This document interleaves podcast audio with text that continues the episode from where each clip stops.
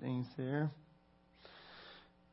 All right. Well, we're going to do communion at the very end of the service today. Some of y'all probably got the communion elements ready, and uh, and we're we're going to save that to the very end. If you have your Bibles, go ahead and turn there to Hebrews chapter 12. Hebrews chapter 12. Last week we looked at um, God's fatherly discipline in the lives of his children. We looked at how God shapes his children through difficult circumstances to bring about the fruit of holiness and righteousness in our lives. Everything that we experience in the Christian life is filtered through the hands of our good and gracious and sovereign Heavenly Father. Amen? And so we looked at that last week. We looked at in Hebrews chapter 12. And so we're going to continue right back where we've been in Hebrews 12. And we're going to look at the pursuit of holiness. The author of Hebrews calls the people of God to pursue holiness. So go ahead and turn to Hebrews chapter 12. It's up here on the screen, starting in verse 12. Therefore, lift your drooping hands and strengthen your weak knees, and make straight paths for your feet, so that what is lame may not be put out of joint, but rather healed.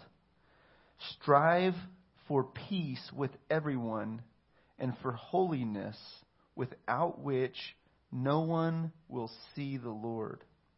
See to it that no one fails to obtain the grace of God, and that no root of bitterness springs up and causes trouble, and by it many become defiled, and that no one is sexually moral or unholy like Esau, who sold his birthright for a single meal. For you know that afterward he desired to inherit the blessing, but he was rejected, for he found no chance to repent though he sought it diligently with tears. So here's the big idea. This is where we're going this morning from the text, namely that God calls his people to actively conform their lives to his character and will. And he has provided the resources necessary for this transformation, yet it must be intentionally pursued. Okay? The pursuit of holiness.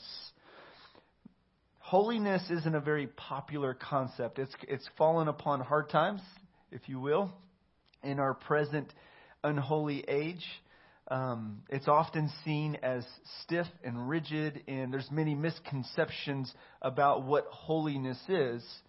Um, and so I'm going to, before we dig into this and talk about pursuing holiness, let's define what holiness is. Because the Bible actually talks a whole lot about this idea of holiness and many other words that are um, uh, similar to holiness, like purity, like righteousness, like godliness. These are words that are uh, synonymous and similar to uh, this this idea of holiness. Um, in the New Testament, the the word holiness uh, is uh, t- in there ten times, uh, and it's the the Greek word is translated sanctification. That's another um, synonym. Moral purity, sanctity, or holy. Um, and it, it's from a word, uh, the, the word holy, of course, um, in Greek. It's which is some, something that's set apart from common condition and use, dedicated, hallowed, use of things, the sanctuary, and of persons like saints. Saints are holy people. That's what it means to be a saint. And it's interesting how the Apostle Paul calls the Corinthians, a people who had a lot of growing in holiness, he called them saints. Okay? And so, um, so saints are people who've been made holy, members of the first community communities, pure, righteous, ceremonially and morally holy. Um, so the holiness is described by Jerry Bridges in his book, The Pursuit of Holiness. He says this He says, Holiness is not a series of do's and don'ts, but conformity to the character of God in obedience to the will of God. This is, this is important for us to note because a lot of times people perceive holiness to be more about what you don't do, what you don't wear, what you don't see. And, and while that is important and that is an aspect of holiness, but holiness isn't just what about uh, isn't just about what we're set apart from, but it's also what we're set apart for and to whom we are set apart for. Uh, Martin Galli uh, says this the difference between Jesus' holiness ethic and that of the Pharisees is this the Pharisees refuse to touch anything unclean. Jesus aims to make the unclean holy. Isn't that powerful? So when, when Jesus came in contact with a leper or somebody who was ceremony, ceremonially unclean, Okay? Well, they were uh, infected, if you will, with COVID 19. Uh, if, if, they were, uh, if they had some kind of unclean disease, Jesus wasn't defiled and affected by the uncleanness or the unholiness of sinners. He hung out with sinners. You see, he influenced the atmosphere and influenced those around him, and he made clean those who are holy. Andrew Murray says this He says, The chief mark of counterfeit holiness is its lack of humility. Every seeker after holiness needs to be on his guard, lest unconsciously what, what was be, begun in the spirit be perfected in the flesh, and pride creep in where its presence is least expected. In his book, Humility, he talks about that. And so, oftentimes, those who emphasize holiness in certain groups um, tend to have a condescending demeanor and attitude towards others. And that's not the kind of holiness that our Lord Jesus walked in. Jesus walked in this purity and this righteousness, but he also walked in this holy humility. The eternal God, the holy God, stepped down into this world and experienced the brokenness of this world. Yet, he didn't partake in the sin that would defile. Amen? So here's where we're going. So, uh, holiness, first of all, we're going to go back to chapter 10 and look at this reality because this is foundational for the pursuit of holiness. Okay? Holiness has been provided for us through the gospel. Okay? Now we're looking at verse 14 where there's this call to pursue peace and holiness, right? But he's already, the author of Hebrews has already spent a lot of time unpacking the perfect, holy sacrifice of Jesus Christ, the sacrifice that makes unclean, unholy sinners holy and righteous. This is good news for sinners. This is good news for the unclean.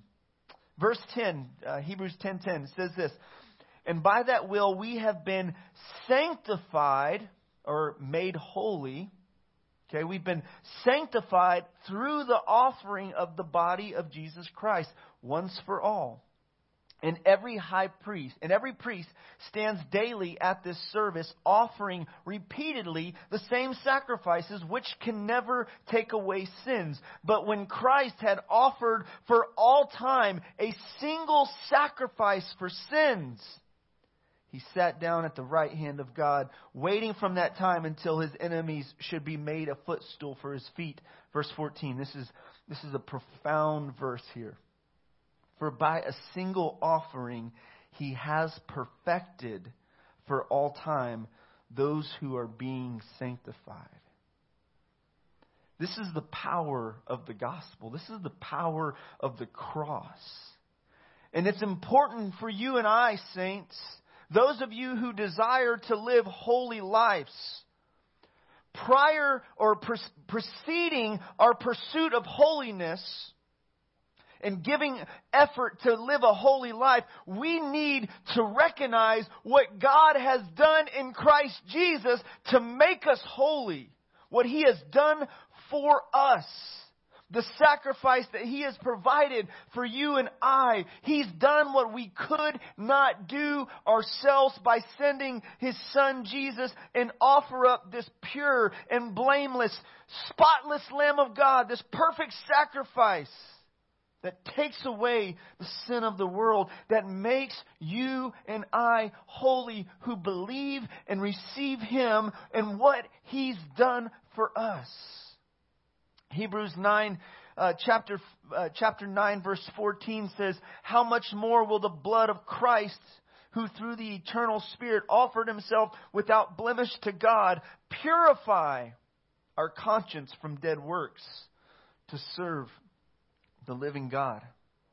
And so, if we are going to have any success and effectiveness in this pursuit of holiness, we must recognize what God has done to make us holy and recognize that He has already made us holy. Now, this may seem like a paradox. I'm going to quote uh, A.W. Tozer. He has a quote that says, um, To have found God and still pursue Him is the soul's paradox of love. Okay? Let me, and now let me, let me modify that for our message. To have become holy, have, to have been made holy, yet pursue holiness is the paradox of sanctification, right? Um, so, so in, in one sense, God has already made us holy positionally before Him through His sacrifice, right? Um, Paul, when he uh, wrote to the, the Colossians in Colossians 3, uh, on the basis of who God had made the Colossian Christians, Paul says, live with humility, with meekness, with kindness. Uh, let's, let's, turn there. I just want you to see this. Um, Colossians 3, verse 12. He says this Put on then as God's chosen ones, holy and beloved, compassionate hearts kindness, humility, meekness, and patience, bearing with one another. If anyone has a complaint, if one has a complaint against another, forgiving each other as the Lord has forgiven you, so you must also forgive, right? And so we see here that Paul calls the saints holy. God has made you holy because He's chosen you, because you're loved, because you're holy, you're a saint, a holy one. Live like it. God's made you holy positionally before Him by the perfect sacrifice of Jesus Christ, by the blood of Jesus.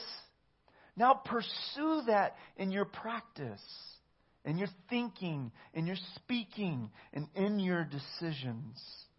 God has provided holiness for us through the gospel of Jesus. Amen. Verse 12 here, um, let's just look at verse 12 and 13. He says, Therefore, lift your drooping hands and strengthen your weak knees and make straight paths for your feet, so that what is lame may not be put out of joint, but rather healed. He is drawing, he's going back to the running the race analogy. Um, and in running the race, you get weary. Okay? And the, as we talked about two weeks ago, the Christian life is like a long distance race, a long distance marathon, right? Um, and, and we are to run with endurance looking to Jesus. And in the, the, this community of believers that the author of Hebrews was, was writing to, there seemed to be those who were getting weary, those who were being tempted to go back to their old way of life in Judaism. Okay? And, and, and submit to an inferior way of living. Okay?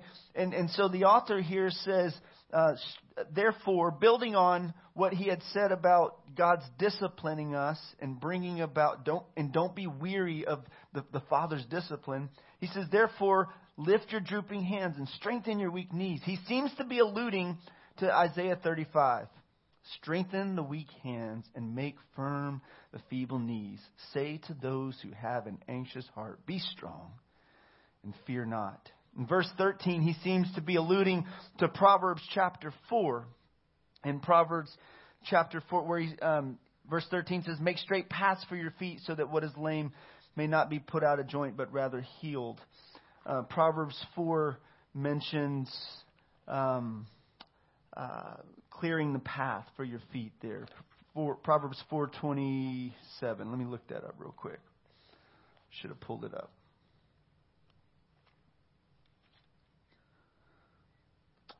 Verse 424. Put away your crook. I'm sorry. Verse 426. Ponder the path of your feet, and then all your ways will be sure. Do not swerve to the right or to the left. Turn your foot away from evil. Uh, make straight paths for your feet. Um, prepare the way for the Lord, right? As, as it says. Um, one theologian says this In other words, Christians have a responsibility to care for one another and to encourage one another not to fall by the wayside. The practical implications of all this are revealed in the following section. Okay? And so strengthen those those, those weak hands. Encourage your brothers and sisters. And we'll see in verse 15 where he says, Beware lest anyone miss out on the grace of God. See to it that no one misses out. The next thing here about holiness is that holiness must be intentionally pursued. And so here's the main verse we're focusing on. Verse 14 Strive with peace with everyone and for holiness without which no one will see the Lord strive for peace or make every effort to, to live peacefully with other people. And he, Romans chapter 12, uh, there's a parallel verse where it says, as much as possible, live peaceably with all people. Right? And so we are to do everything we can to be peacemakers, not troublemakers. Right? We're to bring peace, to bring the gospel of peace and help people find reconciliation with one another and ultimately with God. But we are to do things and say things that contribute to the peace, especially within the community of believers. And coupled with this call to pursue peace or strive for peace, there's this call to pursue holiness. Now, holiness does not come into our lives by coasting spiritually. Okay? It, it's it, like, like those who go to the gym and merely sit and watch and be inspired by all those other folks who are working real hard to, to tone and strengthen their bodies and, and get in shape and be healthy, right? You don't become fit physically by merely watching others, all right? Or watching TV, right? You come, become fit by actually exercising, by taking some action. And here in Hebrews 12, there's this call to pursue holiness, which goes along with this idea of perseverance in the faith, which has been a theme throughout the book of Hebrews, that there's this call to persevere in the faith. Along with us persevering in the faith is this idea that we be set apart from sin and set apart for God and His purposes. And, and specifically, that our lives be conformed into the, His character and to His will for our lives. Amen? And so strive for peace with everyone and for holiness without which no one will see the Lord. D.A. Carson uh, has a powerful quote about this, and I've shared this with you guys before. But he says this People do not drift towards holiness.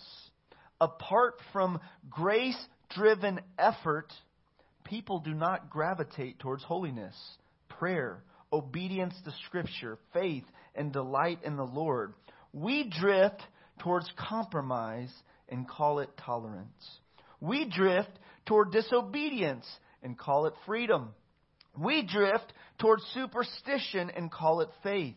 We cherish the indiscipline of lost self control and call it relaxation. we slouch towards prayerlessness and delude ourselves into thinking we have escaped legalism. We slide towards godlessness and convince ourselves that we have been liberated. Ouch. There's some conviction there, I'm sure, for somebody, uh, including myself. Um, but the, the idea is that holiness must be pursued intentionally. We don't drift into it. We don't spiritually coast into godly living. While God, Christ has made us holy, positionally before Him, we have a part to play in character development and being conformed into the image of Jesus. We must receive and respond to the grace of God that has been offered to us in Christ. God has provided the resources, right? And He's called us to participate, to join in with what He's doing in our lives, namely shaping us into the image of Jesus. And when we don't cooperate enthusiastically, eagerly, willingly to conform into the image of His Son, then God will use difficult circumstances. As we looked at last week, He will discipline His children. Those who fail to discipline themselves are going to experience the discipline of their Heavenly Father. And even those who do practice discipline need God's parental guidance where He is shaping and disciplining and training His people, His children, to become more like Jesus. And remember, as we talked about last week in verse 10 and 11, that God disciplines us so that it's for our good that we might share in His holiness. That we might share in His holiness. For the moment, all discipline, verse 11, for the moment, all discipline seems painful, but rather, I'm sorry, for the, for the moment, all discipline seems painful rather than pleasant, but it later yields the peaceable fruit of righteousness to those who have been trained by it. So God is committed to working in our lives, to shaping us, to molding us, to helping us be all that He's designed us to be and created us to be in Christ Jesus. And the basis for this pursuit of holiness, one, is that God Himself is holy. In 1 Peter uh, chapter 1, verse uh, 14 or 15, verse 15, he quotes Leviticus 11, uh, which says that God says, Be holy, for I am holy. Right? So that's the basis. God Himself is holy, and He's designed us to reflect His image, to be like Him in His character, to, to be conformed into His character, and to be live our lives conformed and surrendered to His will. And so He's committed to shaping us into holy, godly people who reflect His love, His grace, His mercy, His kindness, the, all the fruit of the Spirit. That's, that's what a holy life looks like. And in the New Testament, when Paul writes the churches, uh, the New Testament writers, they, they emphasize what God has done for us to, to, to bring about salvation, to bring about redemption, forgiveness, and make us holy. And then, and then there's an emphasis on the response of Christians, the responsibility of Christians to put off that old way of living and to put on the, the, the, the, the, the, uh, the characteristics of Christ. Put off and put on. Ephesians, Colossians uses that language, and that's what the pursuit of holiness looks like practically. Is we put off anger and malice and deceit, and we put on righteousness, we put on kindness, and we intentionally aim to walk in that.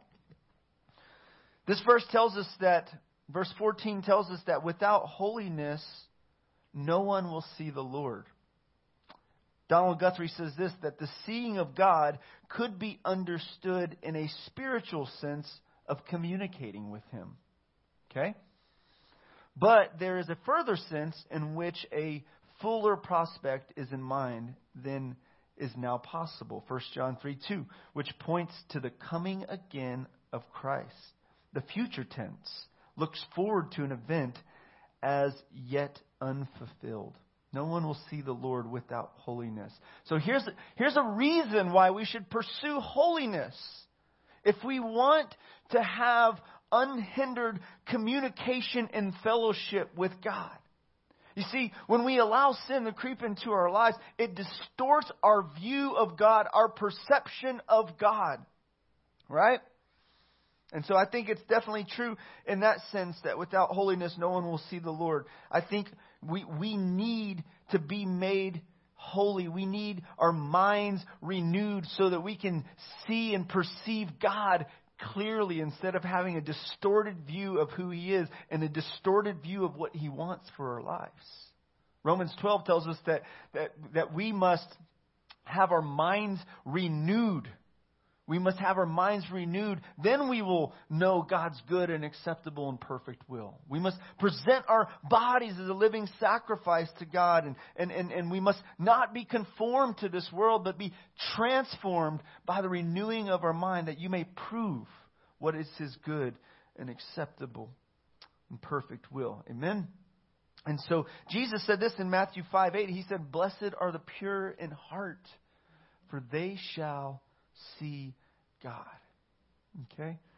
When we compromise and we, we give in to sin and we, we surrender to sinful practices, sinful thoughts, and sinful words and, and sinful uh, activities, it's like our windshield gets foggy and dirty and muddy, and we have a hard time seeing where we're at and where we're going. And if we don't get that windshield clean, we're going to crash, right? And so we need holiness and purity that comes through Jesus Christ, through the gospel of Jesus Christ. But it it must be pursued by us intentionally. It's not it's not automatic. The the sanctification is not automatic. It's it's it's a process. Okay? It's a it's a process where we cooperate with the Holy Spirit. We respond to the grace of God. And we decide that we're going to follow Jesus with the power of His Spirit empowering us and the power of grace empowering us. Hebrews 12 15 says this it says, See to it that no one fails to obtain the grace of God, that no root of bitterness springs up and causes trouble, and by it many become defiled. Now, this is important because, uh, one, I, I point out, as I said earlier, is that holiness is preceded by grace, right? Holiness is the byproduct of grace working in the life of an individual. And here, there's this call to see to it that no one fails to obtain the grace of God. This is similar to some of the exhortations that Hebrews, the author of Hebrews, has already given, where he says, Beware lest there be in any of you an evil heart of unbelief departing from the living God. But exhort one another daily while it's called today, lest you be hardened through the deceitfulness of sin.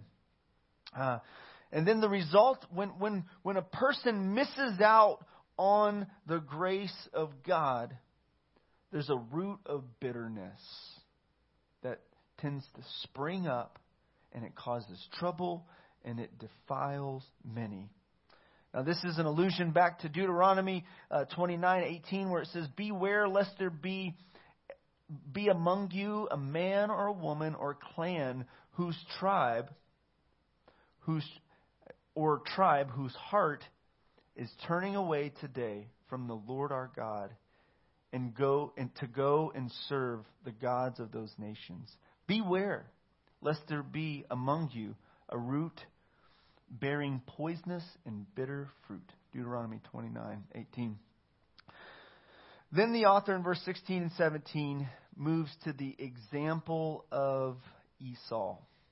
Now Esau didn't make it into Hebrews chapter 11 into the examples of faith in the, the hall of faith in Hebrews 11. But he did make it into Hebrews chapter 12 as a negative example of somebody that we don't want to imitate, of, of a path that we don't want to go down. His brother made it into, Jacob made it into the hall of faith, right? But verse 16, the author here says uh, that no one is sexually immoral or unholy like Esau who sold his birthright for a single meal.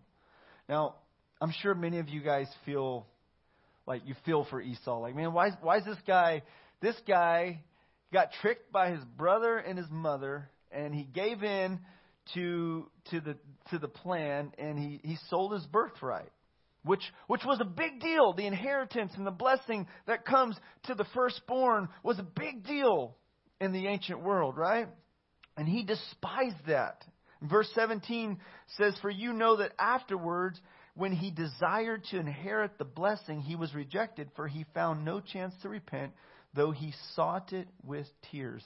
Esau couldn't reverse the decision that he made. And he couldn't get the blessing back that he gave up. And now, here's the, here's the ne- negative example that we don't want to follow from Esau. Esau yielded to temporary fulfillment, temporary pleasure in forfeiting uh, lasting blessing. Okay?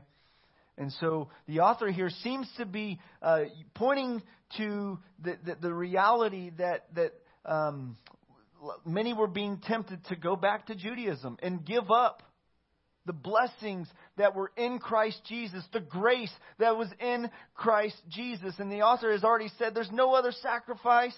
Okay, there's, there's no other way. Jesus is the way. Jesus is the perfect sacrifice. Jesus is the high priest. Jesus is the substance to the shadows that the Old Testament pointed us to.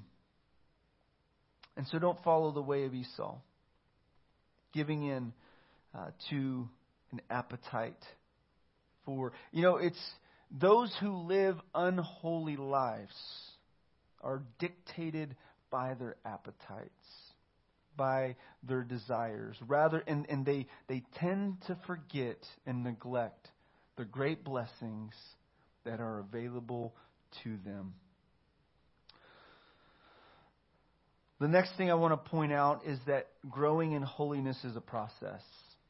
Okay? So while we, we become holy, He has perfected all t- for, um, for by a single offering, He has perfected for all time those who are being sanctified. So there's something that has been done already. We've been justified. We've been perfected in a sense. We've been made holy already, but yet we're being made holy. Okay? So theologians call this, uh, this these aspects of salvation justification and sanctification. And then glorification is what we will experience when Christ returns and we get new bodies, right? And so um, he has perfected once for all those who are being sanctified. One of one of the um, uh, one of the marks of those um, who have been perfected for all time, those who have been made holy, is that they're in this process of being sanctified. And there's this ongoing progress in the lives of true Christians. God says in Philippians, uh, Paul, Paul wrote to Philippians and he said, He who began a good work in you will complete it. Right? Philippians 1 6. Philippians 2.13 that God is working in you to will and to do his good pleasure. Right? And so God is helping bring about this sanctification in our lives. And we cooperate with Him. We respond. We, we participate by intentionally pursuing holiness. But for anybody who's discouraged by their lack of holiness and their lack of Christ likeness and their lack of loving the Lord your God with all your heart, that's probably one of the greatest heartaches in the Christian life is we often fail to love the Lord our God with all our heart. We fail to conform our lives to the will of, of God in, in many ways. And, and we're confronted with that, and we're grieved by that.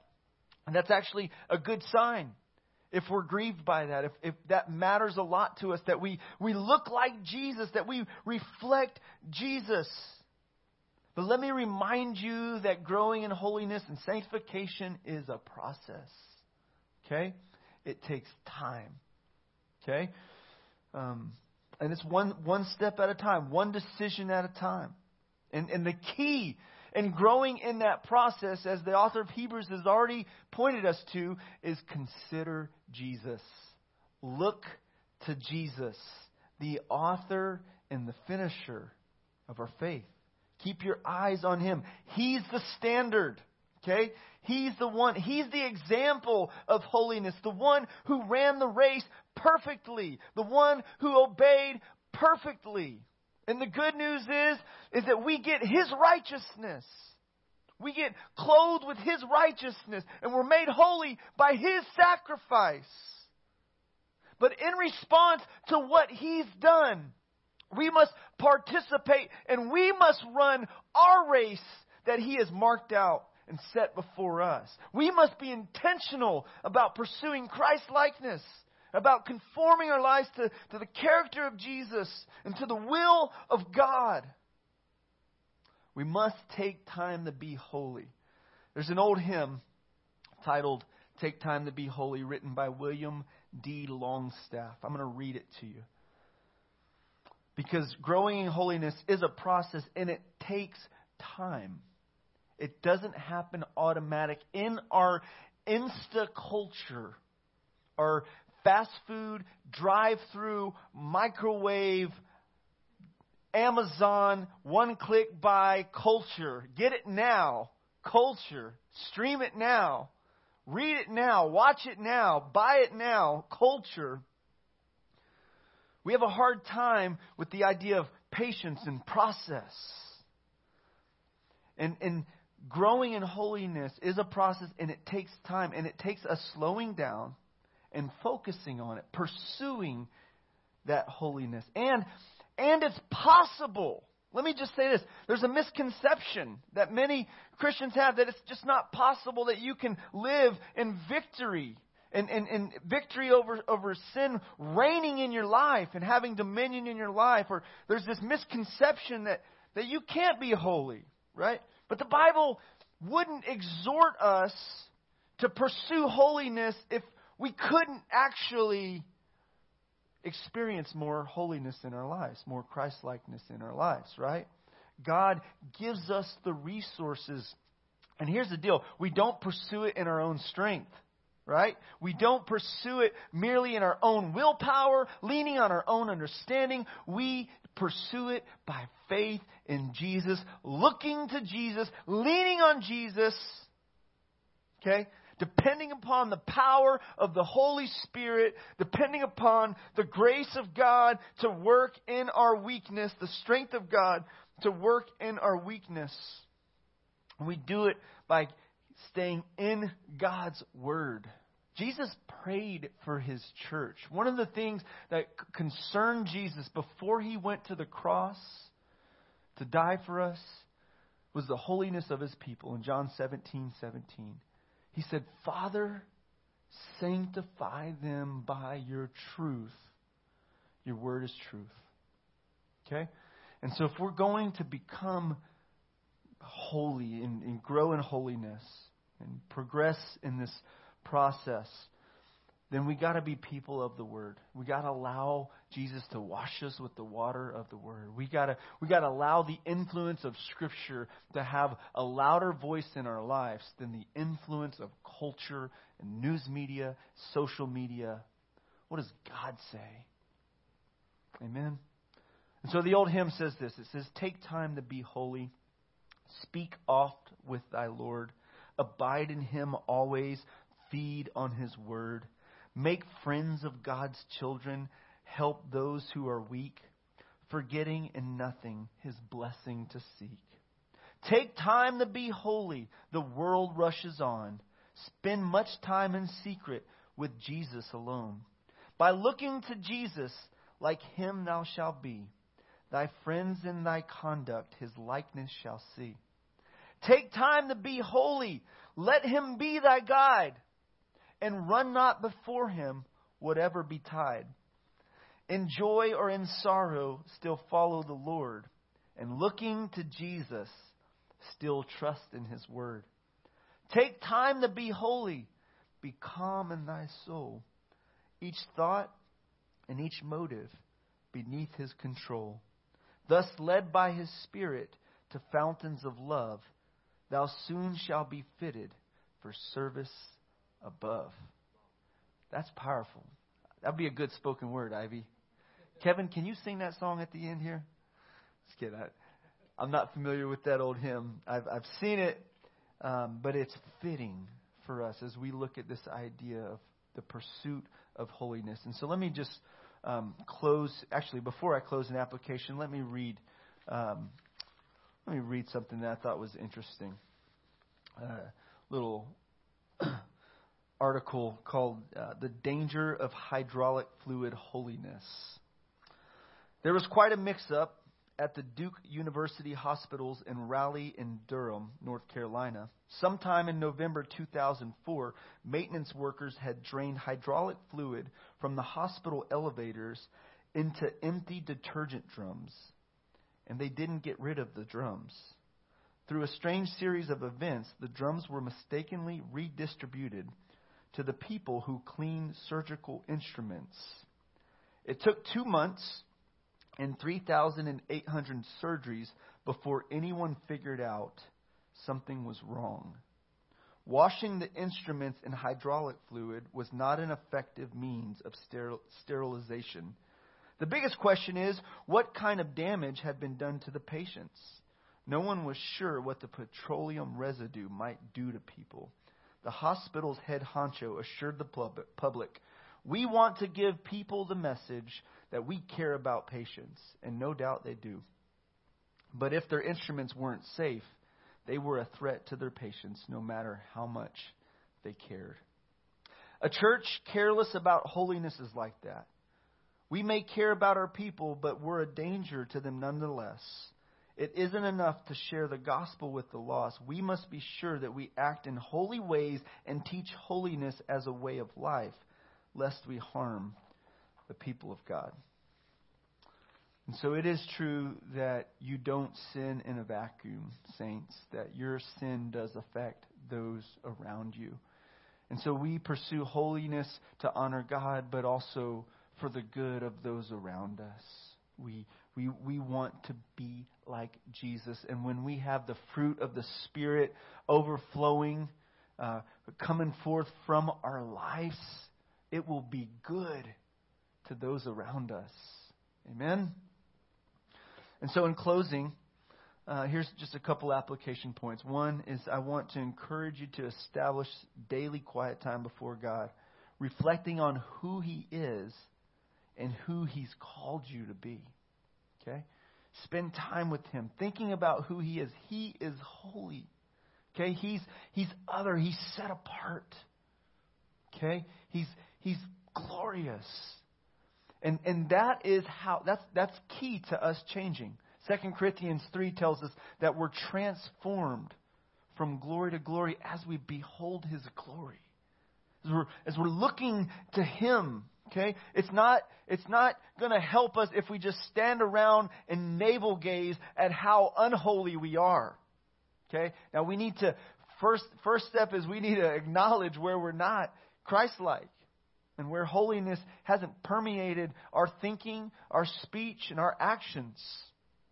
Right? But then we, we, we acknowledge that. We bring that sin to the cross, to the blood of Jesus, where there's cleansing. Okay? And then there's grace and there's mercy there. When we get our eyes on Jesus, we focus on Him. That's the means of us changing. And we do that per, primarily through meditating on Scripture, reflecting on Scripture. Pursue inward holiness by talking to God about heart motives and desires. Okay? There's a tendency to focus on external holiness. And we, we don't want to merely pursue external holiness, lest we become like the Pharisees.